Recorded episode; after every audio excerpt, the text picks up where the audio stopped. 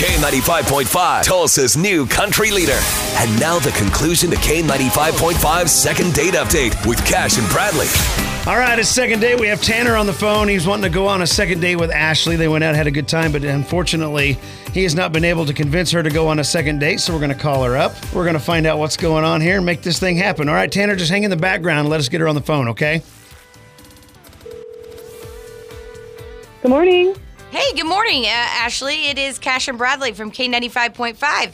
What's up? Hi. Hi. You know, we actually have a friend that you know. Uh, you went on, on a date with him. Uh, you remember Tanner? Uh, yeah, I do remember Tanner. Cool. This is good. So, um, how was your date? Are you guys going to go out again?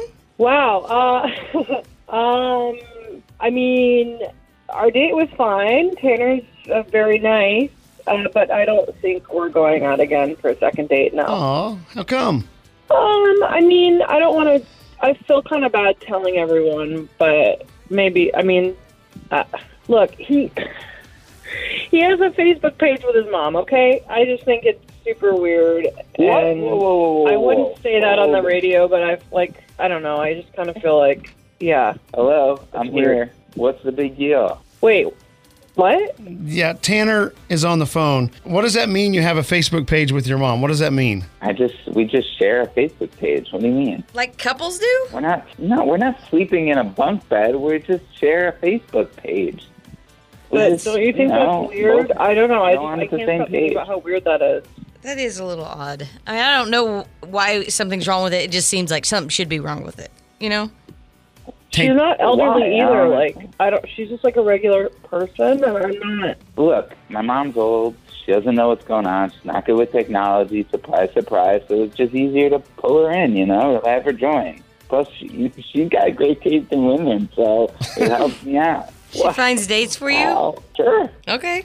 Well, that, that's a valid excuse, like I, I, I think. Besides the Facebook thing, I mean, because that's such a minor thing in life. You know, Facebook's silly anyway. So, how was the date, the conversation, the the person to person interaction? Because his mom wasn't there. That's true, or as, as far as you know. Um, it was it was fine. I don't know. I thought we had a good time. Um, I just kind of felt like I asked you about it, Tanner, and you were kind of like skittish about the question. So I just didn't feel like you were being honest with me up front, and I just don't have time to like play games. You know. So I mean, I wasn't trying to play games. I was just, you know, I just didn't know what the big deal was or why we needed to talk about that. I was, I wanted to talk about other things with you.